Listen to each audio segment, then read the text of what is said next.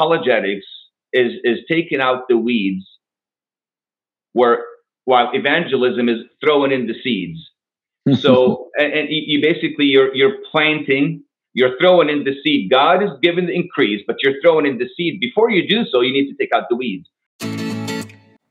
Remember summer reading lists? This month we're throwing it back with a book list of our own.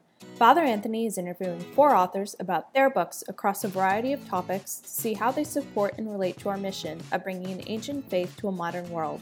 This week, he interviewed George Bassilios, author of Timeless Truth in Truthless Times Answers to Tough Questions about God, Christianity, and the Bible.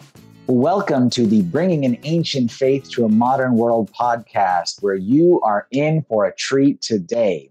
My name is Father Anthony, and today I'll be the one asking the questions as I'm joined today by a very special guest and someone um, whose ministry I appreciate more and more every day.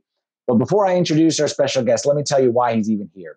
We're doing something fun over the next couple months that we're calling summer reading. Part of bringing an ancient faith to a modern world is understanding more about ourselves, our faith, our church, and the culture that we live in. And I've always found that books are a great way to expand our minds in this way big believer.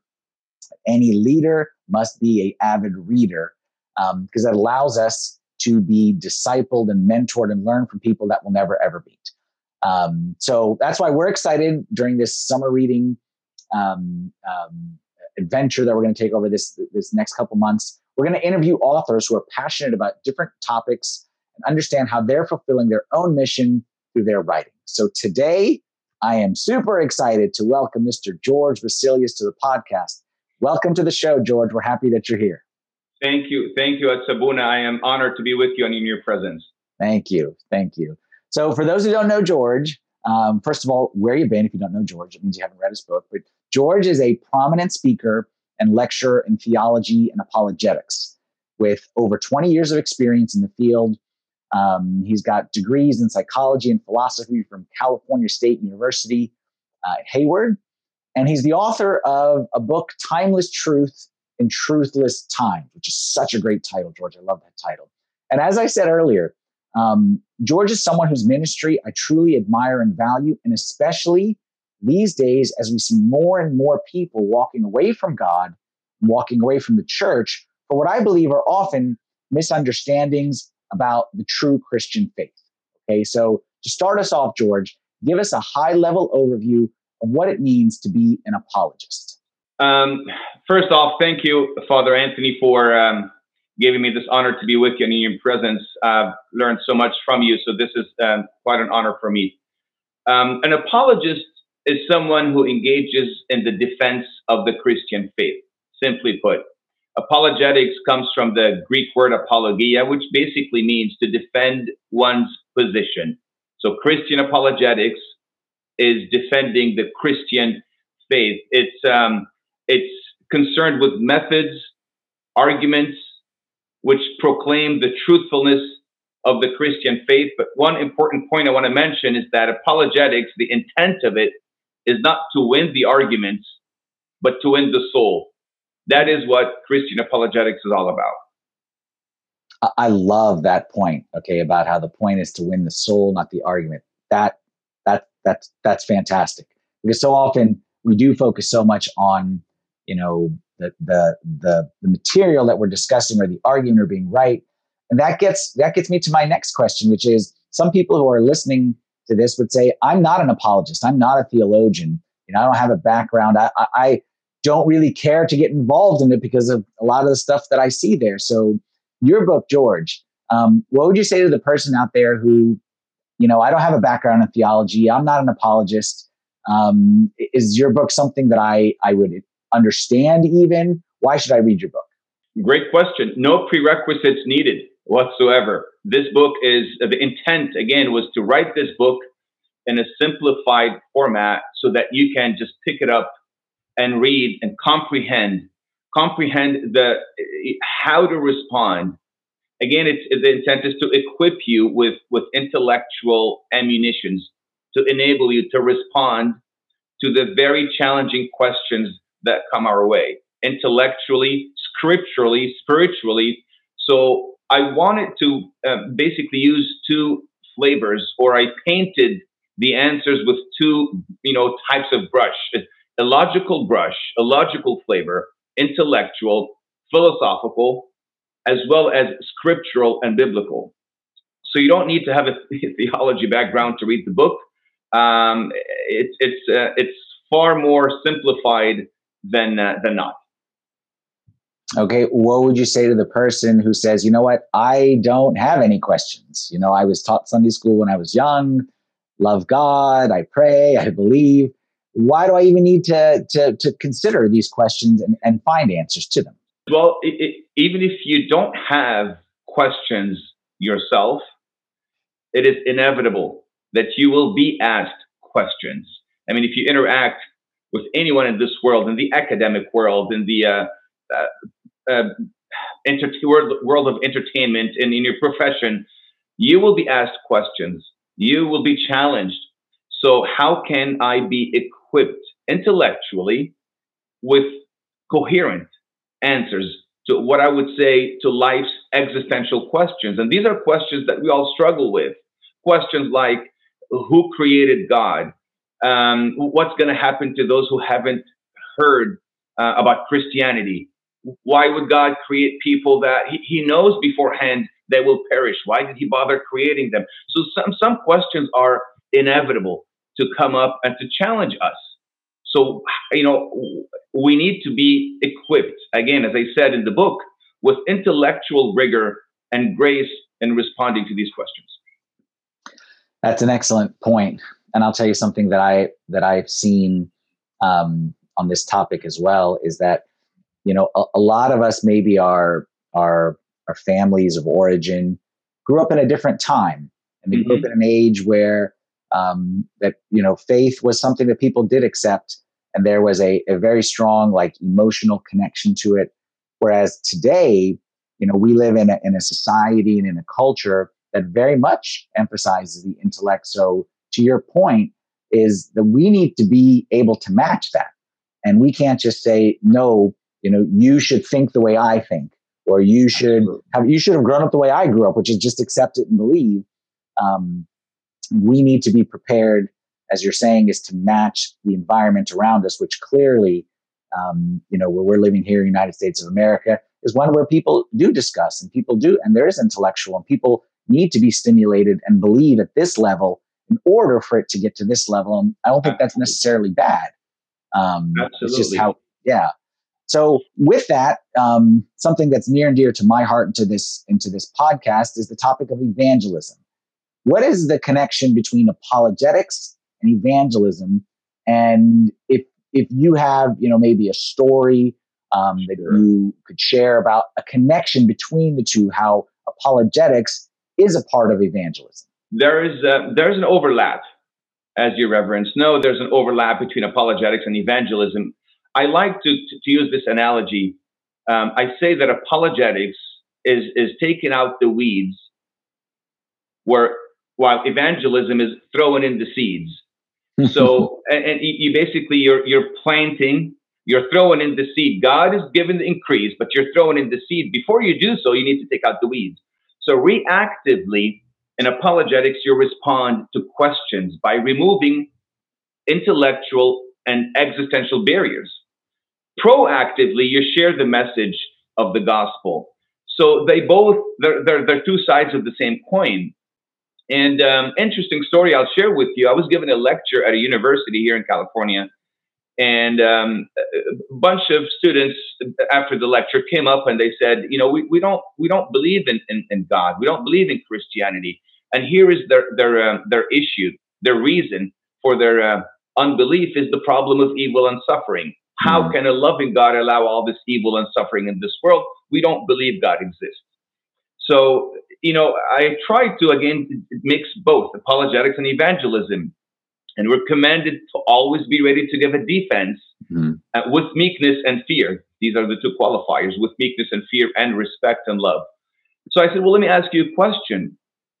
Um, how can you um, how can you claim that there is an immoral evil in an amoral world?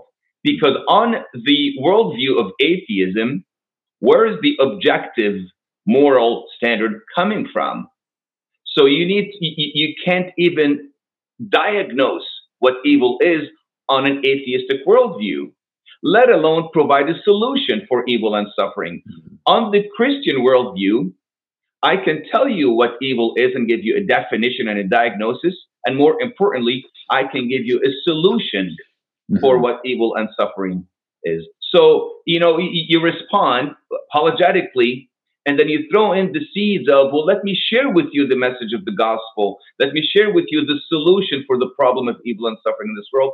And that is an existential question that every single human being, um, you know, struggles with. Mm-hmm.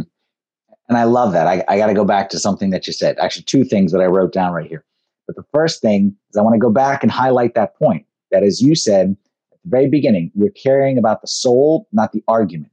Correct. So what what an apologist does, a true apologist doesn't do is say someone says, you know, how can you believe in a God evil and suffering? And we don't go back and say these people have no idea what they're doing, and these people, you know, are are clearly lost, and these people, you know, and we don't condemn. Okay, that was never Christ's way. It was never St. Paul's way. And a true apologist is, as you said, is not trying to win an argument with those two young men, okay, and convince the world that they're wrong. It's caring about their soul. You know, and I see that with, with St. Paul in the book of Acts, when he would go to certain people and the unknown God, he's like, I agree with you. There's an unknown God. Let's talk about him. He meets people where they are. That to me is exactly the story that you just shared. You met those young men where they are. And the other thing that I, I wrote this one down, I'm, I'm going to take this one for a sermon. I'm, I, am i am telling you right now, this is great. That apologetics is taking out the weeds, evangelism is throwing in the seeds. That is fantastic because you're right. We are, we're all, again, it's soul the or, the goal is the soul. Okay, right. so what is it going to take? And for some people, you know, different cultures, you know, we need to focus on on on like I said, that emotional connection. But in this culture, we need to remove the weeds on an intellectual level so that the seeds that we're throwing every Sunday, every Sunday, every Sunday, we're throwing seeds every Sunday. Every Monday, God is throwing seeds. And every Tuesday, God is throwing seeds. God is throwing seeds. But as you said, the work of an apologist um, is to remove the barriers and the weeds. And I'll add another level to that is, is for those who are listening and say, I'm not in discussions and lectures. If you have children, okay, let me tell you, I got I got two kids in high school. Um, one's going to be in college in a couple years, and let me tell you, you you better be prepared for this if you're going to have children um, um, that are going to tackle these things. So, yes. Um, great answer. I wanted to highlight the fact that it's apologetics is not about flexing your intellectual muscles to prove someone wrong. Absolutely, that is not the case. It's the the motive is is nothing other than love. Mm-hmm. It's because I love you and I love God and I love to to connect you both, basically to introduce you to the Lord Jesus Christ and to connect you both. So if if the drive, if the motive is not love to the other, then you you know you're doing it you're doing you know a disservice to mm-hmm. Christian mm-hmm. evangelism. Mm-hmm. So it's it's winning the soul and driven uh, out of love. And it reminds me of a quote. I don't know who it is that said it. That said, "A true theologian is one who prays. One who Perfect. prays is a true theologian." So it's Perfect. it's the same, you know. Which again, I, I I think this is such an important topic because the idea of an apologist and theologian sometimes gets a bad reputation that they're just people who are just mean spirited. And I even heard a priest say that one time that the worst people in the church are the seminarians. You know, hmm. to which a seminarian was with me said, well, I won't tell you what he said back to the priest. Okay, but he had his opinion on the subject. Um, let me ask you this question from your experience and talking to different people, and I'm sure a lot of feedback you've gotten on the book. What's the toughest? What's the toughest topic to tackle these days um, when it comes to apologetics? Hmm. That's a good question. Um, I will have to say to preach exclusivity in an inclusive world. That I would say would be the toughest topic and the most challenging because we do thrive on diversity and and um, a, you know acceptance and tolerance, great qualities, great virtues. Um, but again, and, and the, the, the, the concept here is that diversity is great on earth. then it must be equally wonderful in heaven. Mm-hmm. In other words, heaven must include, must be more inclusive than exclusive um, of, of different faiths, different religions. So we cannot just say that Christianity is the only truth. That is the most challenging thing to preach exclusivity of the truth of the Christian worldview mm-hmm. in a world that thrives on inclusivity and and and, and acceptance. So it, you have to um, you have to navigate these rough waters again with intellectual rigor uh, and, and, grace to preach how truth by nature is exclusive. Mm-hmm. And yeah, I mean that that's not an easy one these days because for sure, absolutely, um, there there's there's people out there who want to paint Christianity in an exclusive way, as you're saying, and, and really in a, in a in a harsh light because of that diversity. Um, and I remember I, I, heard a bishop talk about this one time, and I don't remember who it was. Talked about in our iconography, there was um, uh, an icon of the 24 priests in heaven. So Christ sitting on his throne with the 24 elders all around him. And they all looked just like Christ. It's basically, you know, in the image, it's a big picture of Christ and then little, and they all looked like a little Christ. Okay, it looked like it could have been like his younger brother, you know. Um, and someone was saying, you know, why not diversity in there? Why not different ethnicities and why not different races? Um, and on the surface, you're like, yeah, because heaven is all not nations, all tribes. But then the person, the bishop was saying, no, an icon, all the attention and all the glory is Christ. And, and all of us not swallowed up, not, not saying it that way, like our individuality is swallowed up in Christ, in a, but in a sense of it's in heaven, it's we're not looking at each other in our differences as much as we are all in our fulfilling that image and likeness of, of, of God. So we reflect his glory and his image, which I thought was so beautiful that here on earth we're so focused on, you know, look at me, look at me, look at me. Whereas in heaven, it's not going to be look at me. It's going to be look at him, look at him. And we are all little Christ. So, um, yeah, and, and a, a, tough question for sure to navigate because you know the, the, some people are coming at us with the wrong side. So yeah, we appreciate it. Okay, let me ask you one more question. Okay, and then I'll give you a chance to tell us a little bit of, uh, about your book and how we can get it. The question I want to ask you is: In what ways do you think that church communities today can encourage conversations and questions about these tough issues? I'm a priest of a church. I get members of the congregation. They all are busy. They have jobs. They have kids. What can I do as a priest in my community to encourage these kinds of conversations about these tough issues? Great question. And, and first, by doing what your reverence is doing now, um, uh, you, you, know, it's it's um, um, increasing the awareness of what is apologetics and the need for apologetics in this uh, increasingly secular world that we live in. Um, equipping the, the our youth, our servants, our parents with with this um, intellectual ammunition, as I mentioned, augmenting our Sunday school you know programs and, and curriculums to include apologetic themes and topics um, that are relevant uh, to today's um, today's challenges. Um, conferences on apologetics, a weekend conference to to discuss nothing but apologetics and defending the faith and and responding coherently to, to challenging questions, training our you know servants, training our, our parents on how to dialogue with, with their children. Um, one of the, the main the main challenge here I share with you, Abuna, is that many of the youth come to me and they say, We have questions, but but we can't get intellectually satisfying answers. And and, and here's the problem I see is that we can't give faith based answers to fact based questions. If I'm asking you a question that has to do with truth, fact, data, you cannot give me a faith based answer to that question. Mm-hmm. And, and you have to understand that, that, that there is there's a, a need that, that needs to be um, needs to be addressed. I, I must speak to my child's heart but I cannot neglect their mind. Mm-hmm. So, and especially in this day and age. So, so doing what what I mentioned, um, augmenting our Sunday school curriculum, conferences on apologetics, uh, equipping and educating and training. I think this is It's inevitable in this to do to do this in this day and age if we want to uh, maintain and keep and protect our children. Mm-hmm. Mm-hmm. And again, like you, you took certain words right out of my mouth. One of the things I actually did a series earlier this summer, and it was called "I Want to Know." And it was just basically answering four questions that I think people are asking. And what I said in the beginning of that series is I think a lot of people are leaving God and leaving the church because they're getting bad answers to good questions. Absolutely. And as you said, the questions are valid and there's nothing wrong with someone asking. And we need to get rid of the mindset of like, no, don't ask. And you should just believe and stop asking questions. Because what I discovered is when you tell someone to stop asking a question, they will but the reason is because they've already made up their mind on the answer.